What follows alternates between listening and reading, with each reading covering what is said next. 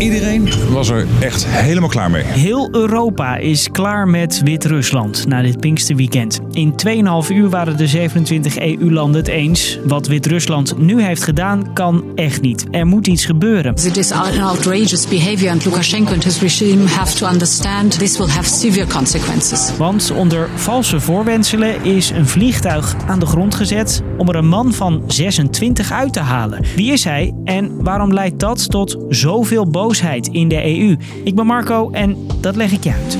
Lang verhaal kort. Een podcast van NOS op 3 en 3FM. Het verhaal begint in Athene. Een passagiersvliegtuig van Ryanair vertrekt richting Vilnius in Litouwen zondag. En boven Wit-Rusland krijgen piloten door dat ze moeten landen. security reasons. Airport security staff uh, informed they received email.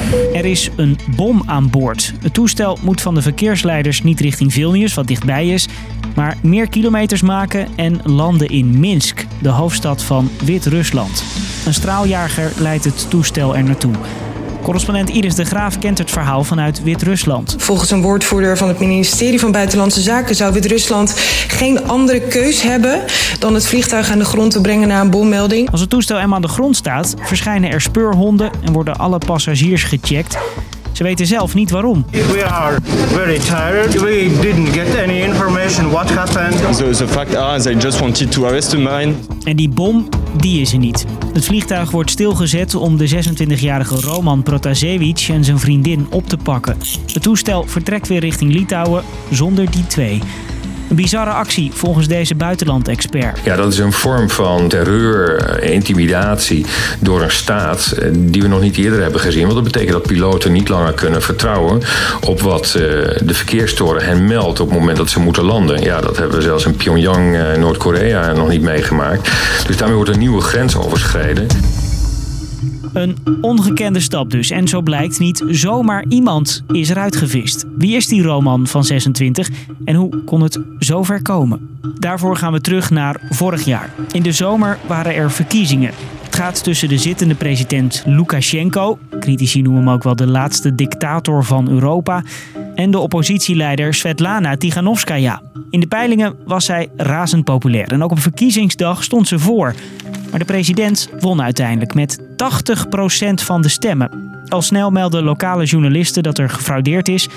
Er mochten ook geen internationale controleurs bij zijn. De oppositie eist een hertelling van de stemmen, maar die komt er niet. En dus zorgt Tiganovskaya ervoor dat tienduizenden Wit-Russen gaan protesteren. Belarus has woken up. We are not the opposition anymore. We are the majority now. En de man die nu is opgepakt uit dat vliegtuig, Roman Protasevich, hielp ook mee met het op de been brengen van de mensen. Hij leidde protestbewegingen via de chat-app Telegram. I'm doing a very great thing, trying to spread the news. Via Telegram stuurde hij waar demonstraties zijn, hoe je afgezette wegen kon omzeilen. En hij bracht het nieuws vanuit Polen, vertelt verslaggever Gert-Jan Dennekamp. En hij is eigenlijk een van de symbolen zeg maar, van dat blijvend verzet. Hij zat toen in eh, Warschau en ze bleven maar het nieuws verspreiden over wat er in Minsk gebeurde. En daardoor protesteerden er meer en meer mensen op de straten in Wit-Rusland. En de reactie van Wit-Rusland was die protesten met harde hand neerslaan en duizenden mensen oppakken.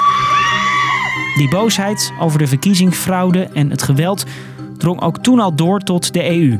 Want ook al is Wit-Rusland geen lidstaat, de EU wil liever dat het land Europese waarden overneemt dan dat het richting Rusland draait. De EU kwam met sancties, maar ondanks de protesten en sancties is er niks gebeurd tegen die verkiezingsfraude. De sancties nu gaan verder, vertelt deze buitenlandexpert. Het aankondigen van deze sancties in die eensgezindheid en zo snel, eh, ja, dat hebben we eigenlijk al lange tijd niet meer gezien. Dat geeft aan hoe hoog het er ehm, de Raad voor Regeringsleiders zat en dat is terecht. En de sancties van de EU hebben gevolgen. De banden met Wit-Rusland worden er niet beter op, zegt die buitenlandexpert. Betekent wel dat Wit-Rusland nog verder in de armen van Rusland wordt gedreven. Um, ik geloof dat uh, Lukashenko aan het eind van deze maand zijn opwachting zal maken in het buitenverblijf van, uh, van Poetin in uh, Sochi. Ja, en dan zal hij ongetwijfeld om meer geld ehm, komen bedelen. Van de reputatie van de Wit-Russische president Lukashenko is niet veel meer over in Europa, analyseert verslaggever Gert-Jan Dennekamp. Maar eigenlijk sinds hij vorig jaar de verkiezingen heeft verloren en alleen met macht en geweld zijn uh, gezag weer heeft kunnen herstellen, heeft hij eigenlijk afstand genomen van Europa, van het Westen. En is hij eigenlijk uh, afhankelijk geworden van steun vanuit uh, Rusland. En voor de opgepakte journalist Roman Protasevich is het spannend. Hij verscheen in een filmpje vanuit de gevangenis. Hij zegt hier dat hij gezond is en goed behandeld wordt. En hij bekent dat hij grote demonstraties heeft georganiseerd. Maar dat zegt hij allemaal met wonden op zijn gezicht en een opgezwollen gezicht. De vraag is hoe Wit-Rusland hem gaat straffen. Dus, lang verhaal kort, het dwingen om een vliegtuig te landen in Wit-Rusland om een passagier op te pakken is ongekend. De EU was al op gespannen voet met Wit-Rusland na de verkiezingsfraude vorig jaar. Dit is echt een breekpunt tussen de twee. De EU komt nu met sancties. Tot zover deze lang verhaal kort. Morgen dan breken we ons hoofd weer over een nieuw nieuwsonderwerp. Rond 5 uur vind jij die in je podcast-app. Bedankt voor het luisteren.